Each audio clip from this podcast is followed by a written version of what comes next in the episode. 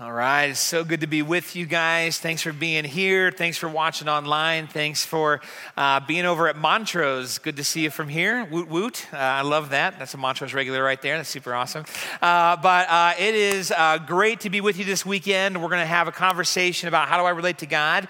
But before I do that, just a couple of quick things I want to remind us about. Number one, uh, Jeff, our senior pastor, is on sabbatical right now. And so be praying for him, our leadership, our elders uh, afford that every so many years uh, to refresh and reconnect and, and be ready to go. So he's doing that right now. Be praying for him.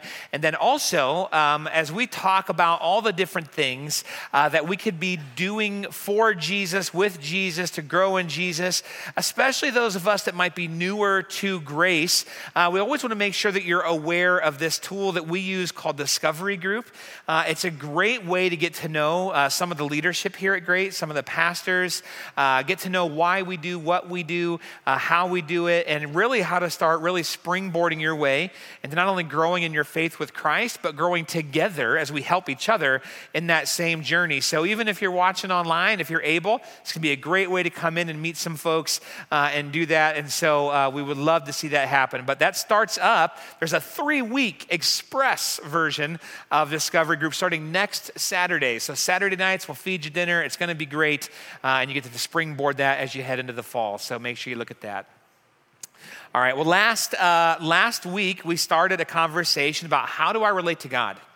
and how foundational that is because really no matter where we're at maybe we've been following jesus for a while or maybe we're just checking things out for one of the first times that so much of our faith journey is us continually asking this question how do I relate to God? How do I get to know Him more? How can I have a deeper relationship with Him? How can I experience more and more of who God is in my life? And we're asking a version of that wherever we happen to be. And so, uh, as we start to ask the weird questions, right? Like, does God hear my prayers? Uh, is He the one that, you know, as that person just happened to back out at the right time, did God give me that parking spot?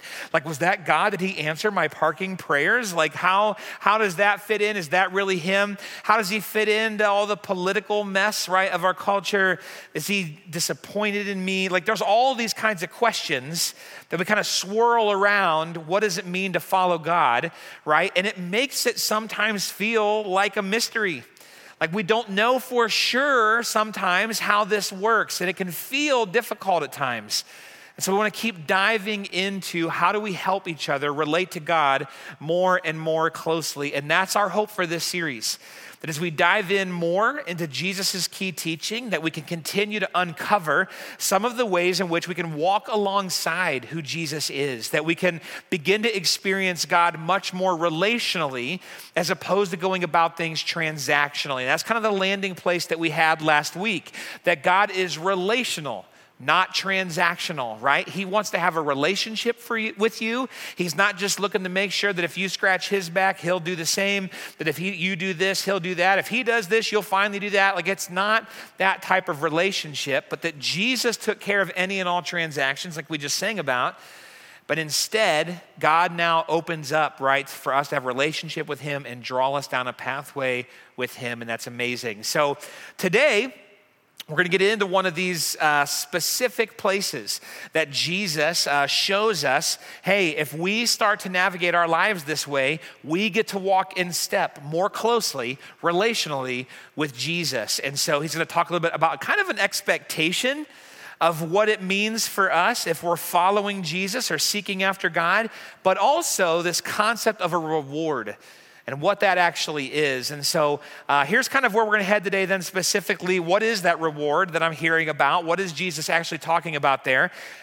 And then we're going to ask the question like, wait a minute, am I supposed to be like actually doing? And then maybe there's a fill in your individual blank to that. And but what if I can't? And we're to kind of dive into that mindset if you're following me there. And then we're going to take a look at like, who is this for, anyways? Like, is this just for the super Christians, right? Is this just for the people that got their lives all together? Or wait, no, no, no, no. This is just for the beginners. This is just a, a way to get the ball rolling. Like, who is this for, really? And then, of course, we're going to look at this fact that it's all about the treasure, right? And so we'll kind of dive into that a little bit as well. So we're going to keep cycling, or uh, excuse me, centering in on Jesus's key teaching. We've been in the Sermon on the Mount uh, for a while now. You can go back and listen to those series and even last week's conversation. But we'll be in Matthew chapter 6 uh, this weekend. So if you want to open up there with me, that's where we'll find ourselves. If you don't have a physical copy of the Bible, uh, we would love for you to have one. You can pick one up on the info, at the info desk on the way out. And even if you're watching online, uh, we would love to help get you one as well. But uh, you can have that Bible, be reading in this teaching. It's a great place to start. Uh, but otherwise, you can follow along in the app. I even got some uh, preloaded notes in there for you as well. In Matthew chapter 6, uh, Jesus kind of starts out with some exclamatory language watch out! Like getting our attention. This is important. Don't do your good deeds publicly, you know, so they can be admired by others for you're going to lose the reward from your Father in heaven. When you give to someone in need, don't do as the hypocrites do, blowing trumpets in the synagogues and streets to call attention to their acts of charity. I tell you the truth, they've received all the reward they'll ever get. But when you give to someone in need, don't let your left hand know what your right hand is doing. Give your gifts in private, and your Father, who sees everything, will reward you. Now, there's a lot in here, and as I kept reading through it, I felt like a lot of it felt a little touchy. Like it seems like you're talking about money, Jesus. This feels a little close to the vest. It feels like you're talking about some expectations here. And I, eh, whenever people have expectations for me, I start to feel a little defensive. And so, if that might be where you kind of see yourself for a moment, I want you to bathe that in the trust of what we were able to cover last week that this is all about how can we relate and connect with God this is not about making sure we're doing the right transactions for him, right? And so this is all Jesus setting up something on how can we connect with him. So let's actually stay right there at the very end of this passage where Jesus says, "And your Father, who sees everything, will reward you." Now, if you're like me and you hit certain circumstances, certain seasons, certain opportunities in your life, you don't always know what to do. You don't always know what to do, when to do, what to say, and sometimes it feels like, well, what in the world does Jesus even want me to accomplish today? And that might even be a thing you ask from time to time. You wake up and go, I don't know what God wants me to do today. And so you end up doing what you want to do that day, and that seems to be okay. And so you kind of keep going down that rhythm. But what if, what if God had some thoughts? What if there was something that we could do that would draw us closer to Him each and every day. I want to tell you a little bit of a story. I, uh, I have a seven year old little girl, and uh, by no means is she perfect. Um, she is the best child on the face of the planet, though, and I will argue to the death for that. Uh, but she really does, she's just great. And this week, I think it was Tuesday morning, uh, she just kind of blew my mind a little bit. And I think it might have been because God was trying to show me something for this weekend. Uh, but my daughter wakes up and, or I shouldn't say that actually, it starts back before that. I'm getting up, I'm getting ready, I'm doing normal stuff in the morning, and then at the time that I normally go wake her up, I go up to her bedroom door, and like the light's on under the crack. And I'm like, oh, she's already up. That's abnormal. Okay, whatever. And so I go back to doing the things that I do to get ready. And just a few moments later, my daughter opens the door and she comes out and she's like, Morning, Dad. She's dressed right? Like she's got her hair in a ponytail already. She's like, Dad, I was already up reading this morning. Like that was really good. And then she walks right into the bathroom and brushes her teeth and finishes getting ready in there. And I'm just like, who moved in? You know, like this. This does not happen on a regular basis in the Caruso household. Like that's not a uh, household. That's not the way this works. And then she goes right back into her room and she makes her bed. Like, oh, okay, awesome. Like she made her bed, comes out, goes downstairs, slips her Converse on, ties them. She just learned how to tie her shoes last weekend. Like maybe we're a little bit behind the eight ball, but slip on shoes have been a miracle. And so she just learned how to tie her shoes last weekend. She sits down, she ties them up on her own, doesn't ask for help. Perfect knots. I'm like, okay, like what's going on here? She goes into the kitchen, grabs herself breakfast, sit down, grabs her iPad, starts reading something else. I'm like, are you looking at an 80 year old man reading the paper right now? Like, what, what is going on in my little kid's life? Right? I, I'm not used to that type of activity from my little girl. But let me tell you something happened the rest of that day, Tuesday. About any chance I got, you better believe I told people about my little girl. You wouldn't believe how this morning went, and I told them the story. My wife leaves early for work and then often is the one that picks her up from wherever she's at, and we kind of flip flop that way. And so when we all find ourselves at home that night, I'm like, honey, Ainsley this morning. You, like you wouldn't believe the way that she navigated the morning. I'm like bragging to her, and then like Mandy's running over her, like that's that's awesome, like that's so great, you know. And she's kind of praising her a little bit, and she wasn't doing it for anything. So she's even just kind of blown away at like my wife's, her mom's uh, response to that, and like all this has happened, and then it dawned on me because that night, as I'm hugging her, and I hug her every night. I kiss her to bed every night. I, I, I I read her a story, I pray with her, but something about that night, I just remember giving her this like extra squeeze. I remember I just told her, I'm like, honey, I, I'm just so proud of you. And I laid her down in the bed, and you know, to her, it might have felt like a semi normal day. But for me, it wasn't. And then all of a sudden, it kind of dawned on me that her father, who saw all this happen in secret, rewarded her. Y'all didn't know about that this week. My, my, my, wife didn't even know about that this week until someone sang her praises. Now, this all would have been blown up if she would have walked out of her bedroom in the morning and go, Hey, Dad, I'm already dressed. I even made my bed. How about we pay up that allowance a little bit early? It'd have been very different if she'd have went over to grandma's that morning and said, Grandma, I'm pretty much best kid ever. Got ready, made my bed, did everything myself. Pretty sure my mother-in-law would have been like, yes, so what? That's pretty human of you. Nice job. You know, like just like what a I'm pretty sure some of you might even be thinking, like, my kid was doing that at five.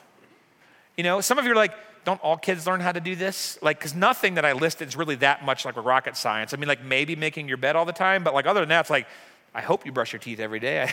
you know, like we're all glad you got dressed. Like, so it's just like, these are normal things. But she could have ruined it if she all of a sudden would have been super, hey, check, check me out. But you see, she didn't do that. And you might say, well, isn't that just normal stuff? That's not really something to be proud about, Joe. But see, here's the deal I know my daughter's story. I know what her habits have been. I know what she's been taught. I know what she was doing last week. I know what she wasn't doing last week. I know what she couldn't do last week. And so when I watch her take these steps, join into this normal household stuff or whatever you want to call it, like I start to beam with pride. I'm like, wow, my little girl, she's really catching on to some of this stuff. And we don't harp on that. We don't run a militant household or anything like that, but still, it's just a win. Like you got ready and I had to remind you eight times. Like, I was proud of her. Her father that saw everything she was doing in secret was able to reward you. And so God sometimes asks us to do stuff. And it's not always the like, hey, you down there, do that. But like, we'll feel these nudges I should probably go talk to that person. I woke up early, maybe I should, and then a name pops into your brain, like maybe I should pray for that person. Maybe this is that morning that God's trying to reinvigorate some time that I spend in the Bible, that I spend some time with His Word. You find yourself at a place and you feel that nudge to slow down and open the door for the person that's hands are full and they're going to be behind you few seconds. Like, just slow down, smile, talk to them, welcome them in the door. Like, we feel these nudges we're feeling invited into something. And we don't have to go shout it from the rooftops if we did it. You know what I did today? I held the door open for someone. Pretty sure you get a lot of eyes rolled at you.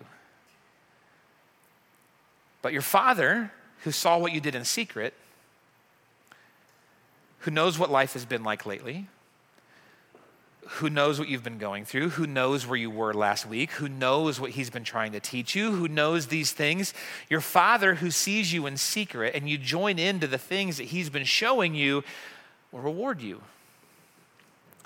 And see, my daughter's reward wasn't a advance on her allowance. My daughter's reward wasn't the new Lego set she's been eyeing. I'm not even sure my daughter understood what the reward was in the moment, but what her reward was is she felt a little bit closer to her mom and dad that day. It's connection, it's relationship. Because your father, who sees everything in secret, will reward you. When you do the things he's nudging you to do, you're actually going to find yourself to be more relationally connected to the creator of the universe, to our Savior. Then Jesus uses this other language in this passage, and he says, When you give to someone in need. And I have like a love hate relationship with this passage, with this, this, this language specifically, specifically this word, when. Isn't that supposed to say if? Because sometimes I look back at seasons of my life and it sure feels a lot more like an if. I'm not always thinking, how can I help other people? How can I give to those in need? I'm, I'm not. And so I wish that said if, because then, but it's almost like there's a little bit of an expectation here. Almost like, because remember, this is relational, not transactional. It's almost like what God is saying hey, as you get closer to me, as we get to know each other better, as we start to walk through life together, as you come down this pathway, this journey that I've been beckoning you down, the more and more time you spend to me, with me, you're going to become a lot more like me, which means that it's going to become true of your life that when you give to those in need, see, when we walk with Jesus, his identity, his characteristics, start to infuse into ours. And so, the closer we are to Him, the more that we're connecting with Him, the more that when He sees what we do in secret, He rewards us and helps us to feel like we're actually sensing God's presence in our life, being close to Him. Then, when you give to someone in need, it becomes a no brainer. That we're to look for the ways that we should be stepping into those things. So, what on earth then gets in the way? What gets in my way? And I was wrestling through this this week. I'm like, I'm sure it's this, or it's the barriers, or it's the fact that other people, they just don't. But I'll be honest, the more and more I kept asking that question, you know what gets in the way every stinking time? I do. Because it's amazing how when I start thinking, when I think about the word give, I think about my time, I think about my resources, I think about my focus. And when I also think about those three things, I always think about it this way they're mine. It's my time, my money, my focus. And so I'm very opinionated about my stuff. And every time that I've had an opportunity to do something that I feel like God might be nudging to, and I haven't, the only thing that I can really point that back at is me. Sometimes I try to blame it on another person. Like, I can't trust them. I don't know what they're going to do with my time. I don't know what they're going to do with my money. I don't know what they're going to do with my I'm not sure that's what God asked me to do was manage what they're going to do with my stuff. I think God's just nudging me and saying, "Hey, I'm trying to invite you into something here that I like to do. How about we give? How about we help? How about we Sometimes I just want what I want. No, Jesus, I'd rather be in a hurry today. I don't have time to slow down and talk to that person. I don't want to have a cup with that person. They annoy me. I don't want to serve. I'm trying to catch up on my Netflix series. And if I don't, if I if I serve, then I got to do my responsibilities at night. And if I do my responsibilities at night, I can't watch the TV I want to watch. And if I can't watch the TV I want to watch, then I'm either just going to go to bed without watching it, and that's terrible. And I, no, I'm not going to do it because whatever is messing with us. Or we start to just think about, like, no, God, you see, I'll, I'll do this when I can, when my circumstances are better, when life's not so crazy. Well, when I start making some more money, I'll be able to give because then I'll have what I need to give. When my head just feels like it's more on straight, well, then I'll give people some time and attention because then I kind of got my ducks in a row. But What's amazing about those arguments, because again, it's me who gets in the way, what's amazing about those arguments is it's never a good time. Most of us at some point in time in our lives have made more money than another point in time in our lives. And at this point in time of our lives, we thought for sure that we would do more good when we were at this point in our life. And yet, when we were at this point in time in our life, we realized we're not necessarily always doing more good. We were just really good at having more of my stuff. And suddenly we find ourselves almost just as strapped as we were before, even though we have more. But then we keep telling ourselves, well, when I have more, I'll give more. But that's not how it works. Or at time, I don't know, Joe, like school is just, I'm swamped. I got these deadlines. I'm trying to get my college applications in. I'm trying to get this stuff down. And if I don't volunteer here, I can't put that down here. And I'm trying to do this. And I'm trying to work a little bit because stuff's tight at home. And I'm trying to figure this out. And I got to make sure I got some spending money. And I got this. And I just don't know. And then you get to college and you're like, finally, freedom. But then you realize you have a choice of two out of three things. It's like some version of a social life, some version of grace, some version of sleep. Pick two. And nowhere in there was the invitation that God's actually saying, follow me to something that's much more life giving. And we're trying to swear, we just feel out of our minds busy. And then we're like, well, when I get out of school, when, when I'm out of that crazy study mode and I get a job, then I'll be able to do the things that I know God is nudging me to do. And so you get a job, and then you realize, like, oh my goodness, responsibility just hit me like a ton of bricks. I'm actually responsible now to stay under this roof. I'm actually responsible now to potentially support this person. I have to make sure that I have all these ducks in a row. And so now you're working, working, working. You're like, well, if I work a little bit more, my boss will see me, and then I get that promotion, and then I'll have the money and the time. So just hang on on just a second because I'm going to do that. And then we do that. And then some of us, like, we meet someone. You're like, well, now I got to give them attention because I think this might be the one. And you're like, I got to like give them the attention. I got to spend time with them, right? And so once we kind of get settled in, and I mean, have you ever planned a wedding? Like, we got to get like through this wedding season, right? So it's just nuts. But we'll plan the wedding, and then you're like, I just got married to this person, and I dated them, and now I'm married to them. They're different. And so you're trying to figure out all of that stuff, right? In marriage, and you're trying to work out all those details. Like, well, when this settles down, well, and then you have a kid, and kids make everything easy. It's like when the kids are like out of that like toddler age and they're not just going nuts, right? You're like, well, then we'll be able to. But then the school wants you to do the PTA and then you got to do the thing and then life's getting expensive. And so you get that side hustle going, right? Because you got to make sure that you're doing that. And then you got this going on. Like as soon as that settles down, as soon as the kids are in college, we'll be good because we'll be empty nesters. But then you're like, did you know college is expensive? And so now you're like getting the extra shifts to make sure that happens. And then you're like, well, then, and then they get married and like, well, the grandkids, I got to spend time with the grandkids. They're the best thing in the whole world. I'm not even arguing against that, but you're like, they're the best and I got to do that. And then finally you find yourself at 91 years old and like, I think I have time to go to the funeral home and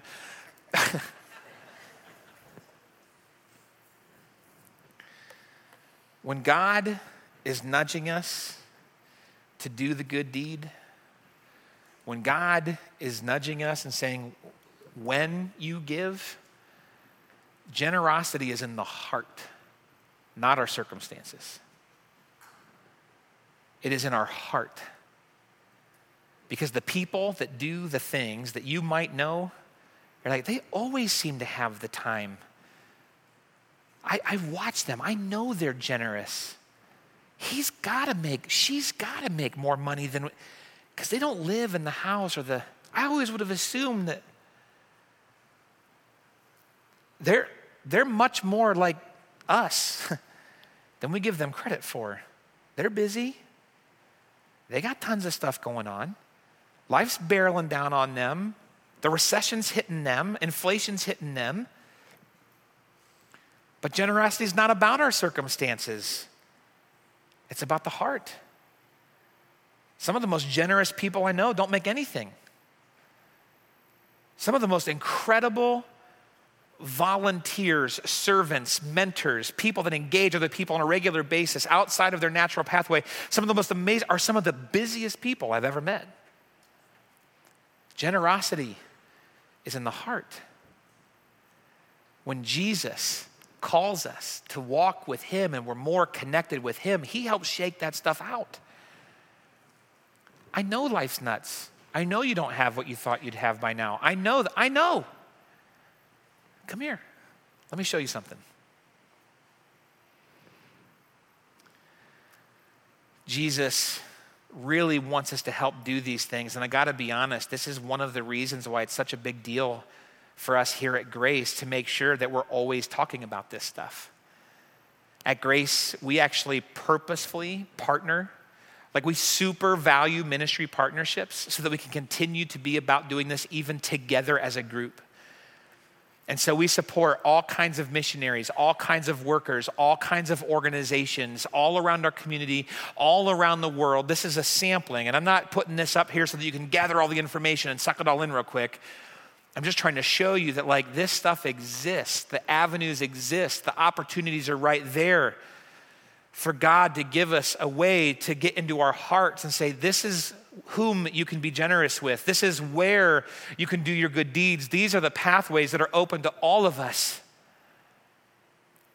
And we can get behind some different people, and maybe there is a facet of our life that we can't fully devote to, but someone else we know can. And so we rally with them and we partner with them and we do these things and we're involved so that when we do good deeds, when we give to those who are in need, some crazy great things can happen. I want to challenge all of us, and this is like bolded and highlighted in my personal notes, that we have more capacity than we think. Are we willing to trust God when He nudges us to serve, to engage, to give in the way that He calls us to? Well, then Jesus uses some different language, and he says, Don't do your good deeds publicly, but instead give your gifts in private. Now, why would Jesus, who's trying to help us understand how to relate to God, lay into this idea of giving being private and not public? For those of you that have been around the faith a little bit, I want to kind of quiz you for a second. What's the number one thing that Jesus asked of us? He said this way What's the greatest commandment?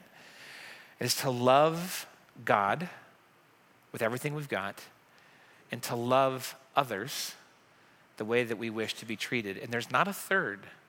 We wish there was a third, and then we wish he would have reordered them. The third we wished was there was make sure you love yourself.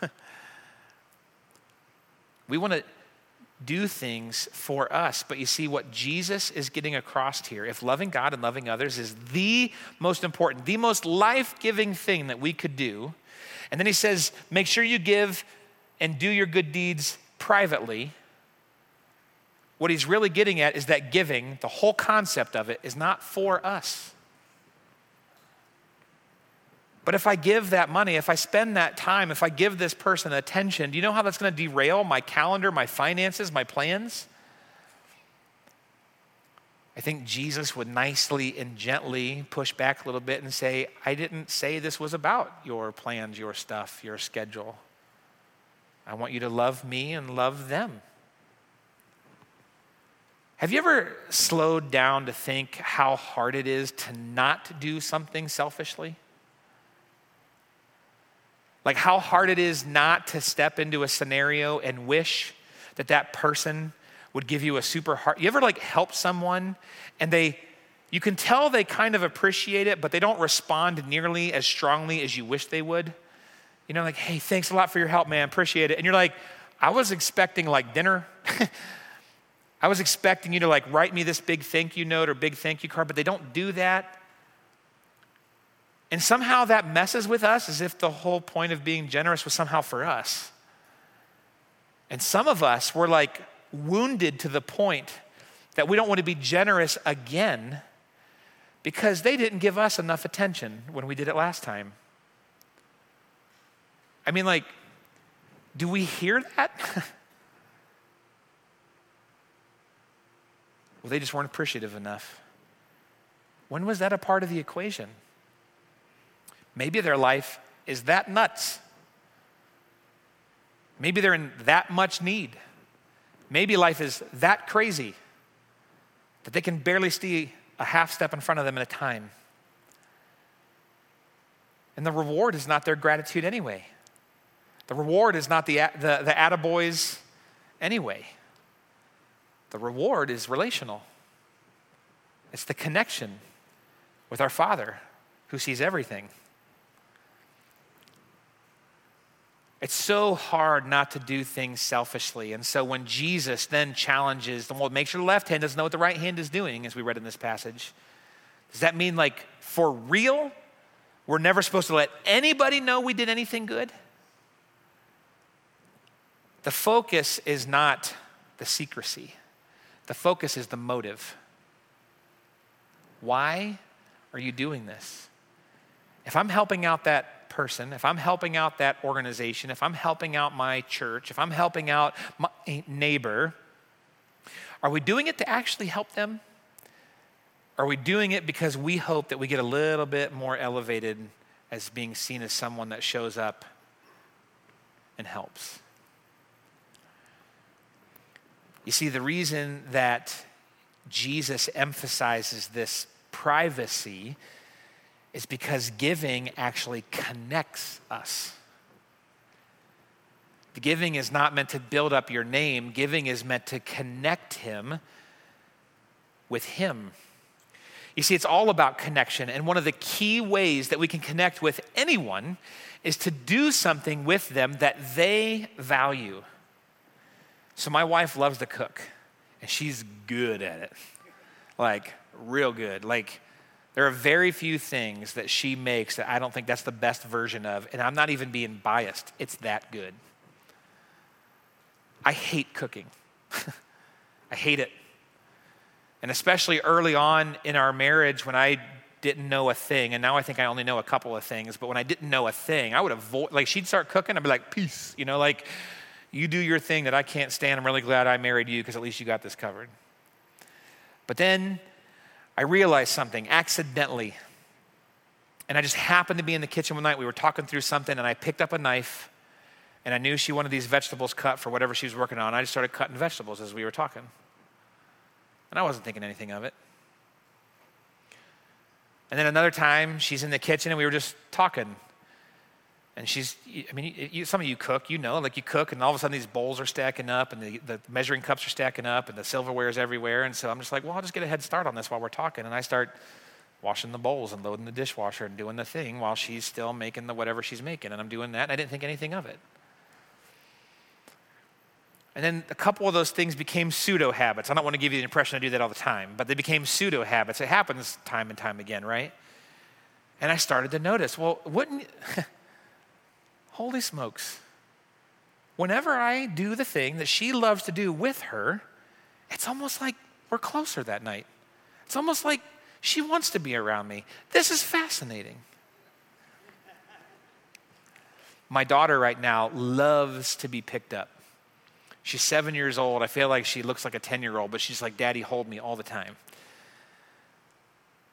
And so, as much as I can physically muster, I pick her up and hold her and carry her places. I'm sure those of you that have kids, or maybe you've never done this, but like she like pretends to fall asleep in the car at night. So, I, Daddy has to carry me in the house, and she's like snickering as it happens. Like I know you're not awake or asleep, but she just wants me to carry her.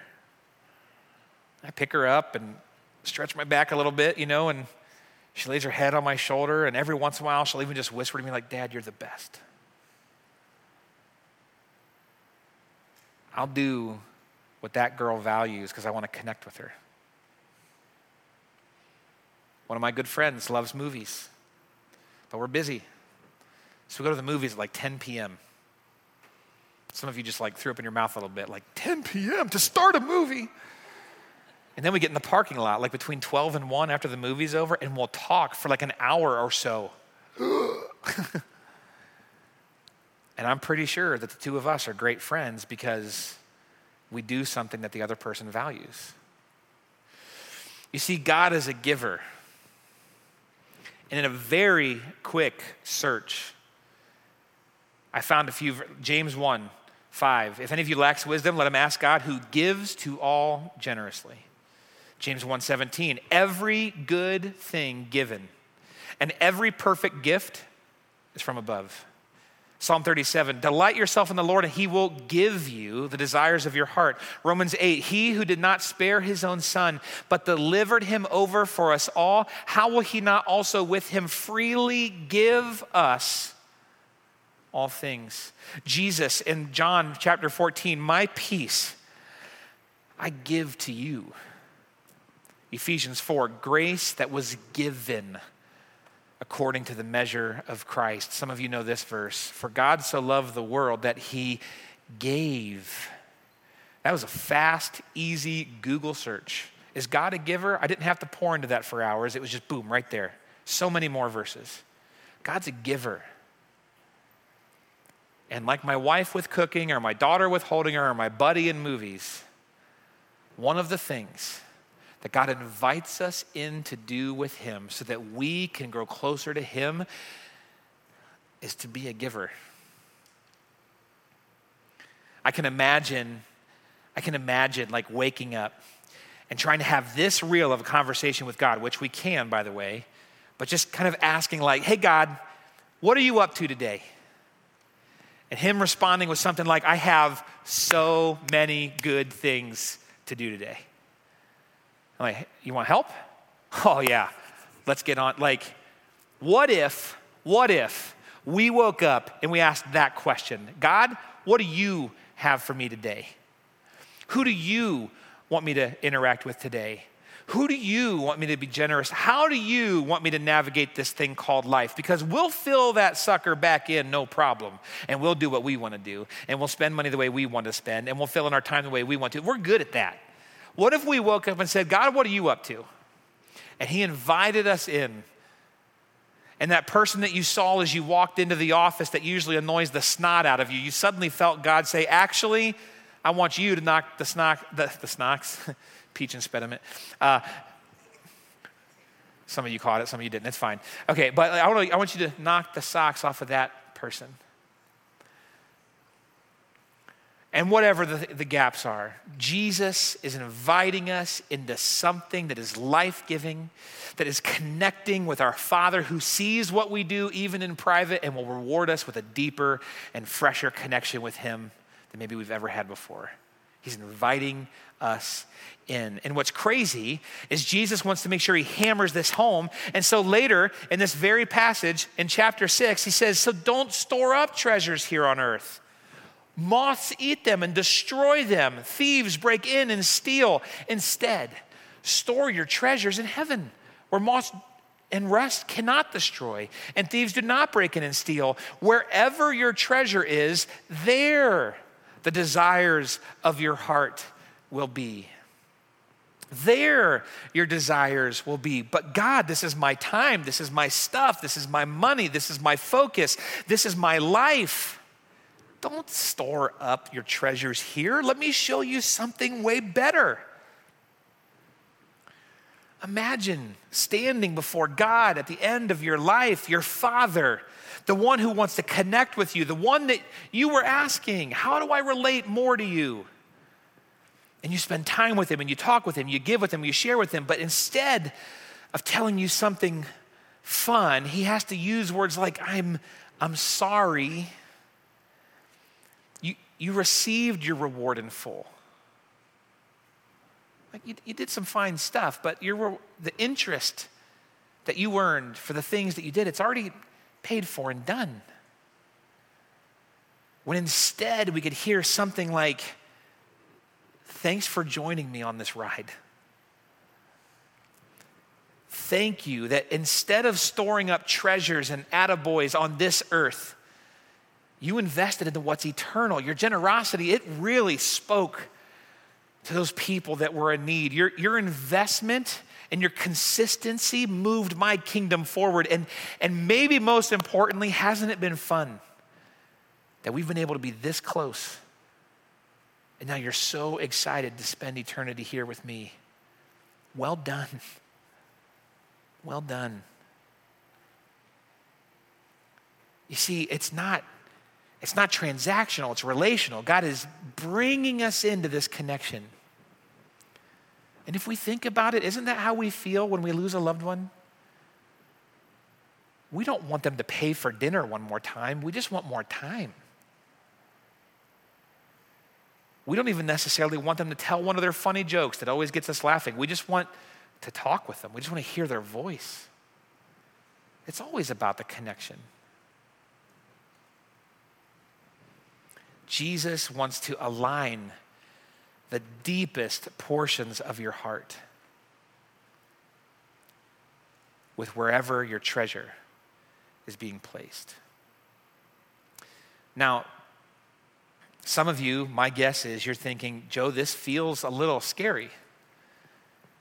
If he's going to be calling me down pathways I wasn't thinking about going down, if he's going to be calling to spend my time and my money and my focus on things that I wasn't necessarily thinking about, Like, I don't know what hills are coming. I don't know what valleys are coming. I don't know how that's going to shake out. And that makes me nervous. And yet, you sense that your Heavenly Father is beckoning you down some type of pathway that way. I remember uh, when I had the chance to take my daughter on her first roller coaster. And from afar, she's like, That looks so awesome. Yeah, let's ride it. But as we wove through the line, her face was getting more and more nervous. You could just see it set in, like, That's okay. Her four year old hand is becoming a vice grip on mine. You know, she's just like, and as we get into the roller coaster car, something popped into my head, and I just told her, I said, Hey, honey, this ride is going to be fast and it's going to be bumpy, just the way we like it. She had an intrigued smile. Okay. We ride the coaster. We come back to that uncannily hard stop. You know, it's like the worst part of a roller coaster is the at the end, right? But we get to the end and I look at her and she's just grinning from ear to ear. And I say, honey, what'd you think? And verbatim, Dad, that was fast and that was bumpy, just the way we like it. I mean, check out this smile. How do you not just melt for that little kid, right? Like, that's on that roller coaster, right? She was so excited, fast and bumpy, just the way we like it. And what God is inviting you into is something that might be a little bit faster than you would have planned. It's probably going to be a lot bumpier than you would mark out. But what he's inviting you into is a supernatural version of this picture where your heavenly Father, who sees what you do in private, rewards you and you're smiling together you're like, God, that was way faster than I thought. And I don't have what I thought I would have to show for it at this age. And, blah, blah. and it was way bumpier than I thought. That was harder. That was more intense. That was more challenging. That was not at all what I would have planned. And at the end of it all, you get it. You get it. And you're like, God, that was fast and that was bumpy. Is just the way we like it. man, Jesus is calling us to wonder, to life, to connection, to be with Him. He is such a relational God. He just wants to be the best father you could ever, ever imagine. And the more that we show up and say, Yes, Jesus, I'll just, how about I just do this with you? the more and the more, day by day, we get to experience that. That's how we relate to God. That's how we get more and more connected with Him. So, yes, maybe sometimes we have to remind ourselves that giving wasn't for us anyway. And yes, sometimes we have to get on the coaster of life before we're ready. And yes, sometimes we just have to do the thing that we know we're supposed to do, trusting what God is going to do with it as we continue to do it. And it's worth it every stinking time. So the band's going to come out and they're going to set some time for us. And maybe this is a moment. Maybe this is a moment where you can kind of look him spiritually in the eye and say, if you want me to go fast and bumpy, if you want me to respond to these nudges I know you're placing in me, if you want me to respond to you, Jesus, I'm in. And maybe here together in this moment, wherever we're at, we can just lock into our Heavenly Father because He sees where you're at and where you've been and where you've come, and He sees your tomorrow. So let's hold His hand, however tightly we need to, and see what He does. And we're going to be more connected. Will you pray with me? Father God, thank you so much um, for your invitation. Lord, some of us, maybe most of us, have experienced something where you've just gotten a hold of our heart and we can't shake it, we can't explain it, but you've been there, you've You do that so well. You could probably do that in some people in our lives better than we can. But you, you, you invite us to be a part of it. You invite us to connect with you over it. You invite us to experience the wonder and the joy of doing the good with you, of giving with you, of spending our focus and energy on that thing with you. You invite us to life with you. And I pray that in these moments where we just give our hearts to you, Jesus, I pray that we would begin to experience you more and more and more. Thank you for calling us out on this. Thank you for helping us to see this. And it's your name we pray, Jesus. Amen.